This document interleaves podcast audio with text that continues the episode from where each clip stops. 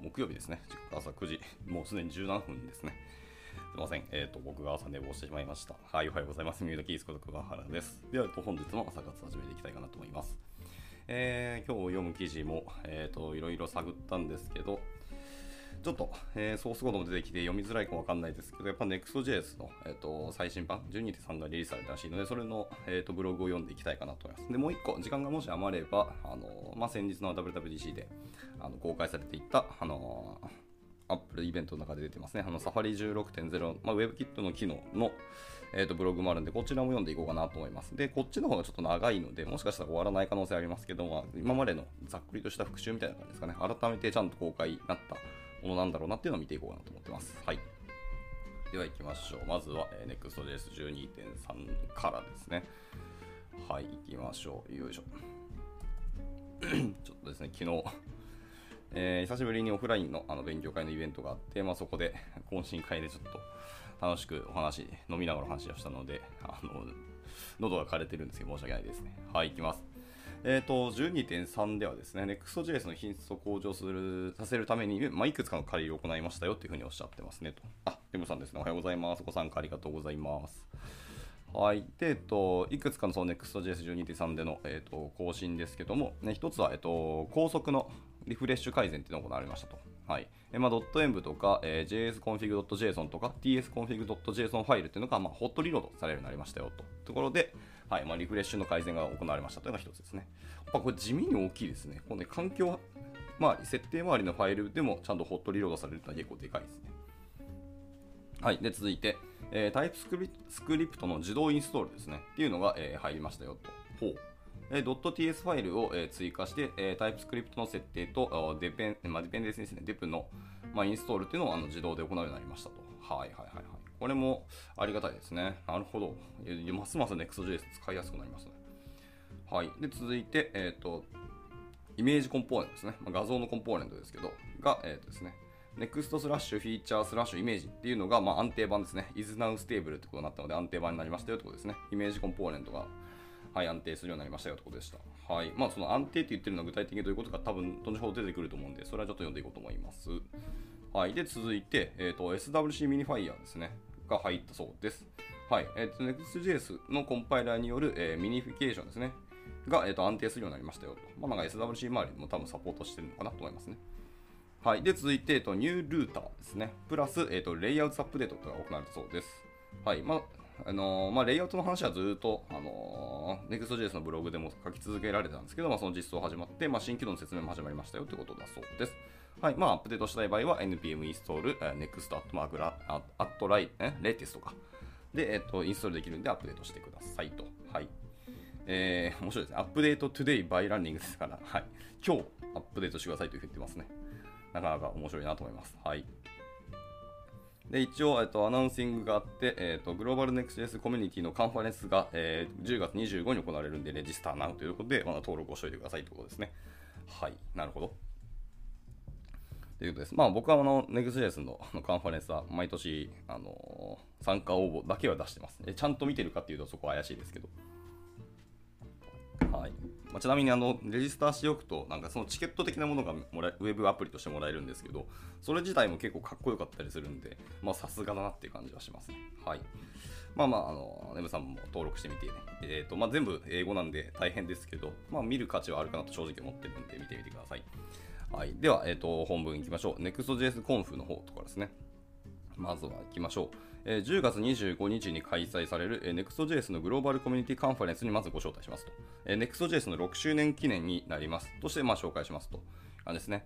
えー、紹介されるもととしては、えーまあ、いくつかあるんですけど、えー、 React Server Components とか、ストリーミングとか、えー、サスペンジョンを、えーえー、活用した機能の、えー、と紹介をまずします。え、続いて、え、アプリケーションの最適化とスケーリングを容易にするコンベンションだったりとかしますと。で、続いて、オープンソースのツールにより、え、ローカル開発と本番ビルドを高速化しますみたいなあのご紹介を、えー、Next.js の、え、カンファレンスでやるそうですね。はいまあ、無料チケットを請求して、Next.js というあの React の未来を見に行きましょうみたいなことで、はい、とにかく来てくれよっていうアナウンスをしてました。はい、わかりましたってことですね。はい。まあでも、えー、とその React Server Components はやっぱり次の、えー、と React の目玉機能として来るので、まあ、この話は僕もすごく興味ありますね。でここまでできると、はいまあ、フロントエンドとして、まあ、ちょっとバックエンド側のことも考えなきゃいけないのっていう感じはしますけど、考えるっていうポジションとかですね、いわゆるあのバックオブフロントエンドの方々っていうのは、その腕の見せどころというか、自分の本領が発揮できるぞみたいなところが増えてくると思うんで、ここは結構いいと思いますね。まあ、あの側の方とそのサーバーサイドの方であのどこまで管理するかとか結構領域がかぶり始めたりするので、まあ、その辺はなんか協業するときにいろいろコミュニケーションが別途必要になる気はしますけどただ事細かくあのしっかりアプリケーションをあの制御したりとか表現力豊かにするっていう意味でこの React Server Components は僕はかなり期待してますね。まあ、それに付随してストリーミングとサスペンスもそうですね。この辺もうまいどんな機能になっていくのかなっていうのはすごく気になりますね。はい。では続いていきましょう。えー、TypeScript Auto Install ですね。TypeScript の自動インストールというのが入ってそうです。えーと、Next.js には TypeScript を自動に、えー、自動的に設定するためのサポートというのが組み込まれています。えー、これまでは、えー、既存のプロジェクトに TypeScript を追加する場合、まあ、必要な依存関係を手動でインストールしていましたよと。はい、大変だったなと思います。で、今回のリリースでは、えー、プロジェクトに TypeScript が追加されると、えー、Next.js が自動的に検知し、えー、必要な依存ファイルっていうのをインストールし、tsconfig.json ファイルっていうのを追加します。まあ、これは NextDev と NextBuild を実行したときに、えーと動作しますと言ってます。はい。で、えっと、このブログの中に、あの実際に動作している、えっと、ムービーですね、動画が貼られてるんで見てますけど、いや、本当に追加した瞬間勝手にあのやってくれますね。あの、まあ、 yarn dev とか NPM run dev とかしたときに、え TS ファイルがあったら勝手にあの依存関係とかがですね、あの追加されます。もちろん TS じゃなくて TSX でも同様ですね。ちゃんと TSX でも追加したら、はい、TS コンフィグが勝手に作られるし、あのパッケージ JSON の中にあの勝手にモジュールがインストールされてるっていう動画があるので、これは正直に言うと画期的ですね。今までその手動でやって、あの設定までほげほげやってたっていう、あの苦労が一瞬で消え去るっていうのはかなりありがたいですね。い、まあまあ、今だと Next.js から、一からプロジェクトを作り出すときは、Next.js のテンプレートの中から TS を含んだものを今使うのが普通だと思いますけど、まあ、既存のものに改めて、えーと、TS を初めて入れるときとかですかね、にはいいと思います。まあ、Next.js のバージョンアップしたときにそういうのが入りますよっていうお話でした。ではでは続いていきましょう。えー、インプレーブ e ファストリフレッシュですね。はい、高速リフレッシュの、えー、さらなる改善というところです。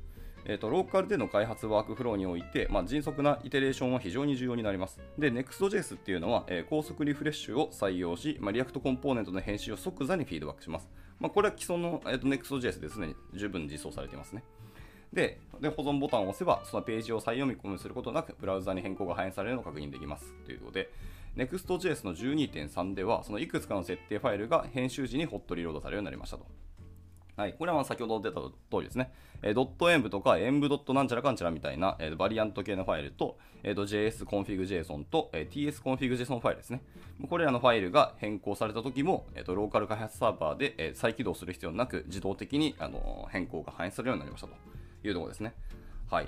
ここもね、なんだかんだ地味にやらな、やるときはやるんですよね。tsconfig とか jsconfig もそうだし、ドット演舞のあの値ですね。まあ、いわゆる環境変数周りはやっぱりさすがに、あのー、HTTP サーバー再起動しなきゃいけなかったんですけど、これが自動で反映されるようになったっていうのはかなり嬉しいなと思います。はい。いや、本当にますます Next.js、あのー、ユーザーのパイを奪いに来た感がすごいなと思いますね。でもそれだけ使いやすくなったし、開発者にあの寄り添った機能がたくさん出てくるっていうのは、それは使われるよねっていうのは気はしました。はい。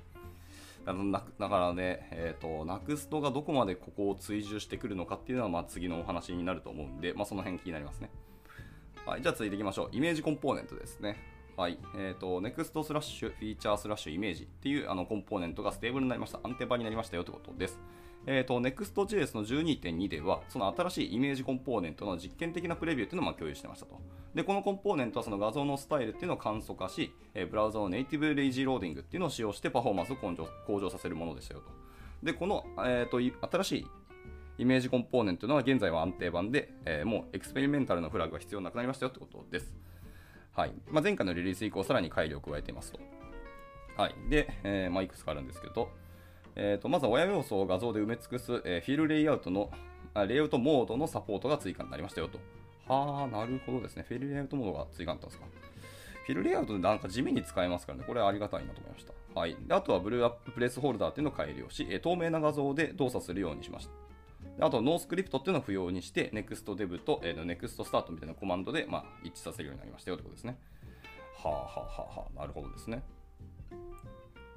で、えー、と他には、えー、と画像の読み込み中に、えー、 alt text を隠すことで、微妙なレイアウトシフトですね、まあ、Chrome 以外のブラウザっていうところの、はい、レイアウトシフトっていうのを防止するようにしましたよと。はい、あとはそのオルトプロパティをそもそも必須としてアクセシビリティを向上させましたと。はい、ここどうなんですかね、オルトプロパティ必須なんですけど、でもオルトって場合によっては別に書かなくていい時もあったりするんですよね。あの冗長になってしまうとか。その直前とかのテキストとか文言の中にすでに説明があったものをわざわざオルトのところでもう一回説明するとあの困惑させたり二度手間あったりするので、まあ、オルトつけるけど空文字列で設定した方がいい時もあるなっていうのがアクセシビリティの観点かなと思いますので、まあ、少なくともでもえー、書かないよりは、まあ、あの書かないというか設定しないよりは設定した方がいいと思います。まあ、空でもいいですし、なんか適当なものでもいいですけど、あの観点からする alt がないよりかはあの設定としてあった方がいいなと思うので、必須そのものに関しては僕は結構賛成派ではありますけど、はい、中身を何にするかっていうのはまた別の議論がありますよっていうお話でした。はいで続いてと、ハイレーション hydration 前にエラーが発生した場合、え onError property っていうのを修正しましたよということですね。はいまあ、どんな修正が入ったかっていうのは多分出てこないかな。もしかしたら出てくるかもしれないので、ちょっと読み進めてみましょう。はい。で、続いて、えー、と静的に取り込まれた画像で、えー、 width property のみ、または height property のみを持つ場合のアスペクト比っていうのを修正しました。いや、これ地味にありがてえな。アスペクト比は毎回悩むし、毎回あのガチャガチャ書かなきゃいけないので、これは強いな。はい、ありがとうございます。で、あとですね、えーと、不適切な設定だったり構成を使用した場合のエラーメッセージというのもちょこちょこ改善してますよってことだそうです。はい。まだ将来的にはその NEXT イメージっていうやつを NEXT レガシーイメージに、え NEXT フューチャーイメージを NEXT イメージに改名する予定です。はい。まあ、あの、これ、あの その通りだと思いますね。はい。まあ、今もその NEXT レガシーイメージっていうのがあるんで、まあ、それをちゃんと解明する感じにするそうですね。で、今後その NEXT フューチャーイメージですね。今回リリースになった、えっと、イメージコンポーネントっていうのが、あの主流というかあの基本になるらしいですね。で、既存の NEXT イメージっていうのは NEXT レガシーイメージっていうような、えっと、パスに変化変更されていくそうです。まあ、もしそれが使いたい場合は NEXT、えー、レガシーイメージっていうパスのところからコンポーネント引っ張ってきてくださいって感じだそうです。はい。まあ、これによって新しい NEXT プロジェクトは素晴らしい体験というのを提供し、既存のプロジェクトは私たちの NEXT イメージ、えーコードモードっていうのを使って簡単に移行することができるようになります。え、次のメジャーバージョンアップに向けて、より、え、詳細な情報を提供する予定ですよと言ってます。はい。まあ、現在の使用方法については移行ガイドを含むドキュメントを参照してみてくださいということでした。はい。まあ、結構、イメージ画像、イメージまた、ん？コンポーネントって、あのー、僕らウェブエンジニアはしょっちゅう使うものなので、ここの改良が行われたのはかなり大きいというか、助かるなっていう感じがしますね。はい。えーと、すみませんで、時間が30分になったんですけど、今日は僕が思いっきり寝坊して、あの時間を押してしまったので、えーと、45分まで行きたいと思います。あのまあ、お時間ある方はお付き合いいただけたら幸いです。はい、で、いきましょう、続いて。えっ、ー、と、 remote patterns ですね、っていうのが安定版になったそうですね。はい、いきましょう。えっ、と、 remote patterns っていうのは、えー、組み込みのイメージオプティマイゼーション API っていうのを使用する際に、えっ、と、リモート画像に対してワイルドカードを指定できるようにしてますと。で、ドメイン名の完全な一致のみを行う既存のイメージ .domains っていう設定を超えて、より強力なマッチングを行うことができるようになりますよと。ですでこのオプションは現在安定しており、まあ、以下の設定オプションとともに使用することができますと。はい。で、え、ー、と、以下のやつですけど、え、ー、と、next.config.js JS か。の中に、え、ー、と、 images っていうあのキーでオブジェクトを設定できます。その中に、えっ、と、 remote patterns っていうのを設定できるようになりましたと。えー、なってますと。で、その中には、まあ、配列で設定するんですけど、でその配列の中身は大体オブジェクトですね。で、え、プロトコルに HTTPS とか、まあ、必要あれば HTTP でもいいんでしょうけど、で、ホストネームに、まあ、なんたらかんたらっていうドメイン名を設定するっていう感じですね。で、 remote patterns をここであのいろいろ設定できるようになりますよってことだそうです。はい。で、続いていきましょう。続いて続いて。まあ、これは今までのやつと大体似てる話がずっと続くのかなって感じですね。はい、続いて、えーと、 Disable Image Optimization ですね。はい、え、画像最適化の無効化ってところです。こっちも一応 stable になりましたよということだそうですね。はい、えー、 Image Optimization API というのは要求された画像を必要に応じて最適化する、まあ、サーバーを必要としますと。サーバーを必要とするんですね。へでこの機能は、えー、NEXT スタートで、えー、セルフホスティングする場合や、えー、 Vercel などのプラットフォームにデプロイするデプロイする場合に最適ですと。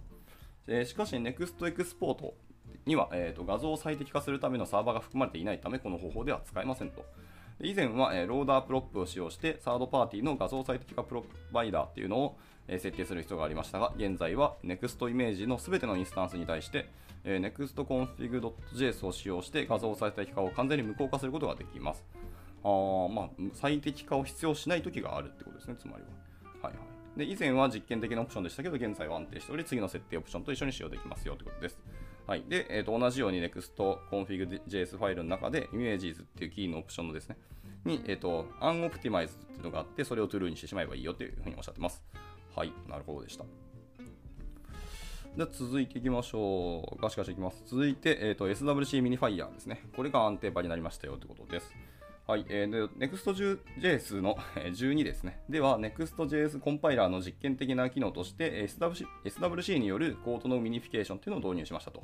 で、初期の段階ではですね、え、SWC を使った minification は、まあ、 Terser っていうのを使った従来のバージョンよりも7倍高速になりましたと。へ。今回のリリースでこの機能というのは安定し、次の NextConfig.js のオプションでオプトインできるようになりましたと。はい。で、まあ、設定としては、また NextConfig.js ファイルに、えっと、SWC Minify っていうのをオプションで付け取って、それを True にしてしまえばいいよってことだそうです。はい。でもそんな7倍も速くなったりするんだったら、これもデフォルトで True でいいんじゃないのと思いますけどね。まあ、逆にこれを使わない場合があるんですかね、今後。ちょっとわかんないですけど。まあ、それだけ機能が良くなったんだったら、とりあえずデフォルト True でいい気はしますけどね。はい。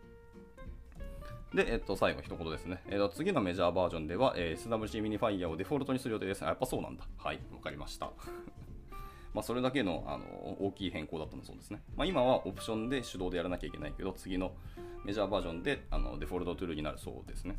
がもう設定しないで内部的にもうデフォルトになっちゃうのかもしれないですけど、まあ、そこはちょっと更新待ちましょう。はい。では続いていきます。えー、ニュールーターレイアウトアップデートですね。はい。今年の初め、我々は2016年にリリースされた Next.js 以来最大のアップデートを導入した Layouts RFC というのを公開しました。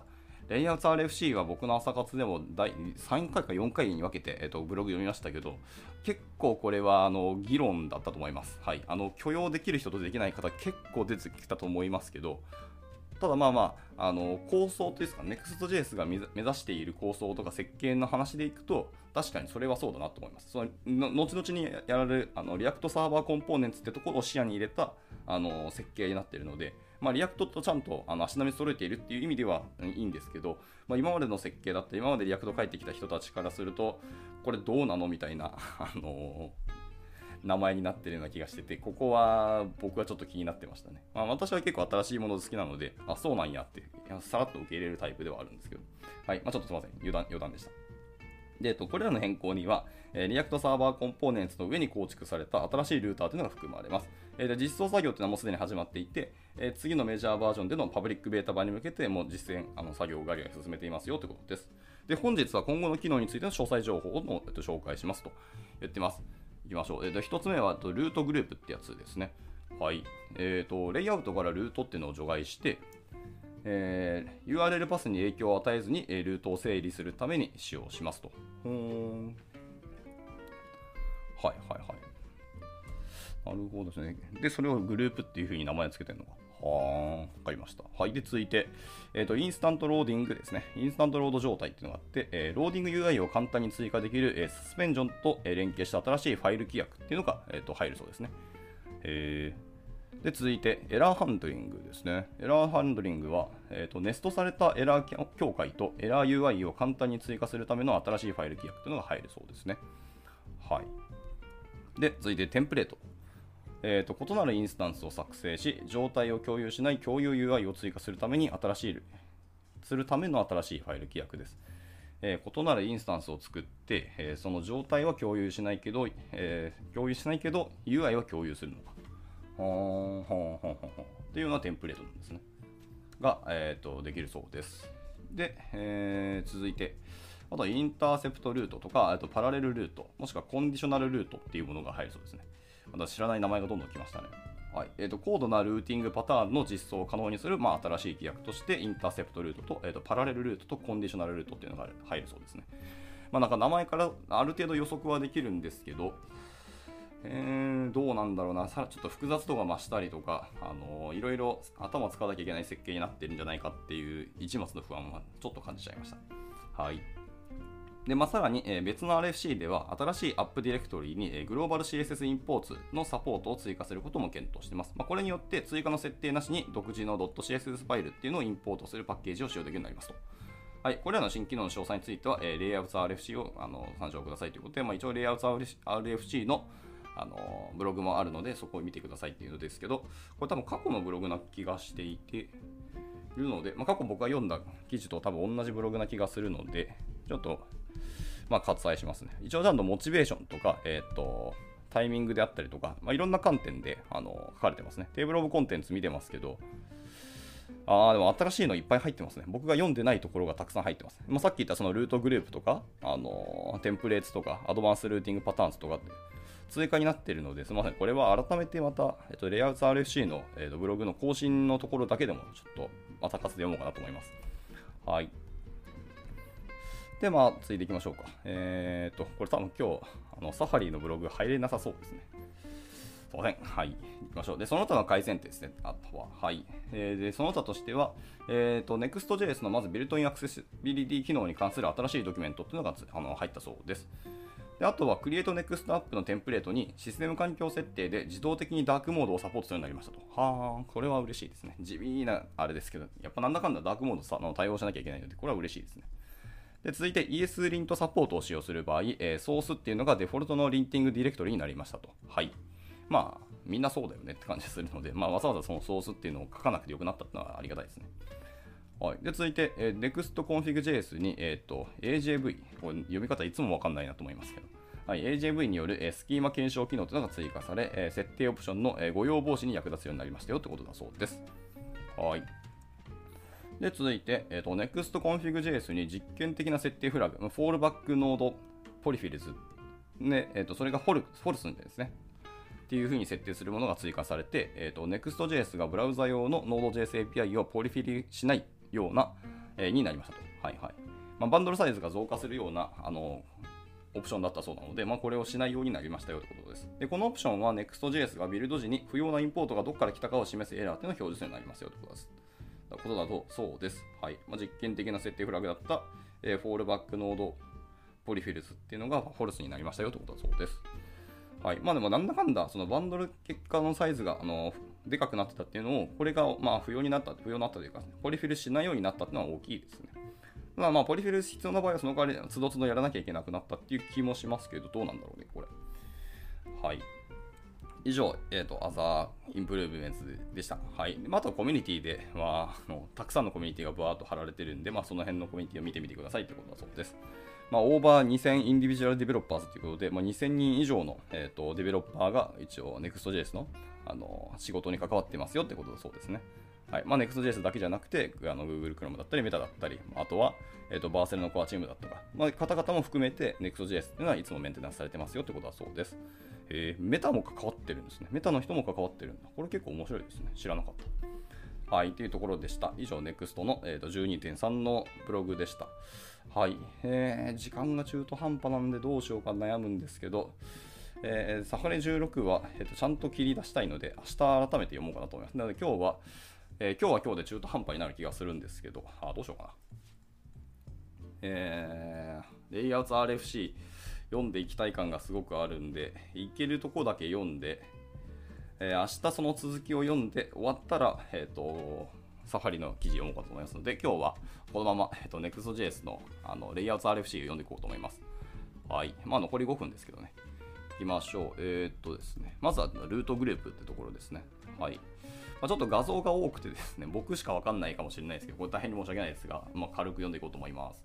はい、えールートグループですね。えーと、アプリフォルダーの階層っていうのは、そのまま URL のパスにまあ対応しますと。でしかし、ルートグループを作成することで、このパターンから脱却することができるようになると。はあ、はは、で、ルートグループを使用すると、次のことが可能になりますというので、3つあります。え1つ目は URL 構造に影響を与えずにルートを整理することができるようになりますと。で、2つ目は、えレイアウトから、えルートセグメントのを選択することができますと。はい、レイアウトというのはレイアウトディレクトリのことかな。で、と3つ目、アプリケーションを分割して複数のルートレイアウトっていうのを作成することもできますよと。へえ、複数のルートレイアウトを作れるんだ。これはまたなかかなり面白いですね。へえ。あじゃあ本当によりあの現場にそういうケースとかいろんなパターン、ケースがあってもそれに対応できるようになったって感じか。と捉えるとかなり大きい機能だと思いますね。はい。では続いてコンベンション、まあ、規約ですね。はい。えっ、ー、と、フォルダー名っていうのをカッコで囲むとルートグループが作成されるようになりますと。はフォルダーネーム、カッコみたいな形でくくるといいんだそうですね。なかなか変わった書き方しますね。で、注意として、えルートグループの名前は URL のパスには影響しないので、組織的な目的なためにのみ使われますよということに注意してくださいということでした。はい。まあ、例として、えーと、レイアウトからルートを除外してみましょうというふうに言ってます。はい。で、レイアウトからルートを除外するには、新しいルートグループ、まあ、今回の例だと、えっと、ショップっていうようなレイアウトを作成して、同じレイアウトを共有するルートをグループ、今回はアカウントとカートというものに移動するそうですね。で、グループ外のルートっていうのはレイアウトを共有しません。例はチェックアウトですと。はい、えっ、ー、と、すみません。これはですね、この記事、えっ、ー、と、ずっとディレクトリ構成が最初からずっとあってですね、まあ、それのコンテキストを踏まえた上でのあの記事になってるので、この画像とかこの例はさすがに、あのー、説明しづらいな。なかなか難しいですね。あとその、そもそもレイアウト RFC っていうのがどういう機能なのかっていうこの背景まで、えー、踏まえた上でこれを見ないと多分なんじゃこれってなると思います。ので、えっ、ー、と、説明に関してはちょっとはしょりますね、これは。うーん、なるほど、なるほど。イグザンプルがかなりこれ続くんですね。はい。まあ、でも、あの、一旦のルートグループの機能とかこういうことができるんだっていうのはあのざっくりと概念的には分かったのであとはその画像があってそこのサンプル見るとまあなんとなく分かると思うんで皆さんの方でも見てみてください。えっ、ー、と後ほどまた Twitter でリンク共有します。はい。では続いて時間許す限りいきますが続いてはですね、えーと、サーバーセントリックルーティングですね。はい。 Server-Centric Routing。はあ。いきましょう。えっ、ー、と、現在 Next.js っていうのは、クライアントサイドルーティングっていうのを、採用してます。で、初期ロード後、およびその後のナビゲーションにおいて、新しいページのリソースをサーバーに要求します。で、これには全てのコンポーネントの JavaScript、まあ、特定の条件下でのみ表示されるコンポーネントも含みますよと。で、あとそれと、えーと、 prop ですね。まあ、Get サーバーサイドプロップスまたは Get スタティックプロップスによる JSON データっていうのが含まれます。で、JavaScript とデータの、え、両方がサーバーから読み込まれると、まあ、React っていうのはコンポーネントをクライアントサイドでレンダリングをします。はい、そうですね。でこの新しいモデルでは Next.js はクライアントサイドの遷移を維持しながらサーバー中心のルーティングっていうのをあの使用しますと。これはサーバー上で評価される Server Components と整合しています。はいはいはいはい。なるほどですね。まだ React サーバーコンポーネンツのお話だと思います、これは。で、ナビゲーションの際にデータが取得されて、えー、 React がサーバーサイドでコンポーネントをレンダリングするようになりますよということですね。はい、でサーバーからの出力は、え、クライアントの React が、えー、DOM を更新するための特別な命令ですね。え、HTML とか JSON ではないものですけど。はい、になります。で、これらの命令は、レンダリングされた、え、サーバーコンポーネントの結果というのを保持しています。つまり、え、結果をレンダリングするために、そのコンポーネントの JavaScript をブラウザに読み込む必要がないことを意味します。これが大きいんですよね。やっぱりサーバーサイドでのはあのレンダリングをするという。で、さらに、えっと、ルーティングのところですよね。ルーティングしながらデータも取って、えっと、評価をしてくれるっていうのがやっぱ大きいなというところですね。はい、でこれは現在のクライアントコンポーネントのデフォルトとは対照的で、クライアントサイドでレンダリングするためにコンポーネント JavaScript がブラウザにロードされます。 React Server Components による Server-Centric Routing の利点には次のようなものがあります。えーと、ルーティングでは Server Components で使用されるのと同じリクエストを、えー、使いますと。へへへ追加のサーバーリクエストはもちろん行われません。えー、あとはですね、ルート間のナビゲートっていうのは変更されたセグメントを fetching して、えー、レンダリングするだけなので、サーバーでの作業も少なくなります。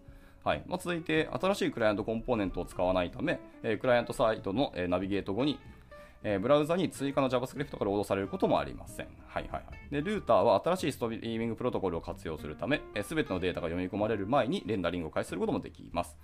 ほう。で、ユーザーがアプリ内を移動すると、ルーターは React サーバーコンポーネンツのペイロードの結果っていうのを in メモリのクライアントサイドキャッシュに保存します。はいはいはいはい、なるほどな。で、キャッシュはルートセグメントによって分割されるため、まあ、任意のレベルで無効化もできますし、同時レンダリングでの一貫性が保証されます。つまり、特定のケースでは、以前に取得したセグメントのキャッシュも再利用することができますよと。めちゃめちゃでかい進化遂げるな、これ。へえ。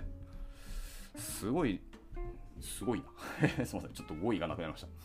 で、注意書きとして、えーと、静的生成とサーバーサイドキャッシングっていうのはデータフェッチを最適化するために使用することができます。えー、上記の情報っていうのは、その後のナビゲーションの動作を、えー、説明するものになります。で、最初の読み込みは HTML を生成するための、えー、サーバーサイドレンダリングを含む別の処理になるよっていうのに注意してくださいと。であとクライアントサイクライアントサイドルーティングは、えー Next.js ではうまく機能していますが、えールートマップをダウンロードする必要があるため、まあ、潜在的なルートの数が多くなると、やっぱりスケールは悪くなりますよねっていうふうにおっしゃってますと。まあ、そもそもそも設計の話がなんか別で出てくる気がしますね。はい、で、えーと、全体として React サーバーコンポーネンツを使用することで、ブラウザにロードしてレンダリングするコンポーネントが少なくなるため、まあ、クライアントサイドのナビゲーションとかより高速になりますよっていうところがあの、まあポイントですよってことだそうです。はい。いや、やっぱり React サーバーコンポーネンツ、僕、やっぱすげえ期待してるんだよな。そう、どれだけ高速化するかっていうのがものすごく楽しみなので、まあ、その代わりちょっと設計周りとか、今のディレクトリ構成っていうのは結構、ガチャンと書き換えなきゃいけない可能性は大いにあるので、まあ、この辺は、あの、まあ、アーリーアダプターの人たちとか、あの、たくさん、新しいもの好きな人たちがいろいろ手を触ってくれるので、その辺のブログも見たいと思いますけどね。はい、というところで、えー、とちょっと45分もオーバーしたので、一旦今日の朝活はここで、えー区切りたいと思います。えー明日は続いて、えー、と Instant Loading States とか、えー、と Default Loading Skeleton とか、まあ、この辺のお話をちょっと読んでいきたいと思います。ただやっぱり今回も、えー、と画像とか、あのーソースコードがバーッと出てくるので、あのー耳だけで聞いてもなんじゃそれってなると思うので、あのーポチポチ割愛していきたいと思いますので、はいまあ、皆さんの方でもやっぱりこう読んで見ていただくのが一番いいと思いますので、はい、後ほど記事はあの共有したいと思います。じゃあ、えっと、今日の朝方はこちらで以上にしたいと思います。はい、今日も朝から、えーたくさんの方にご参加いただき、大変にありがとうございました。また明日もよろしければご参加お願いします。では終了します。お疲れ様でした。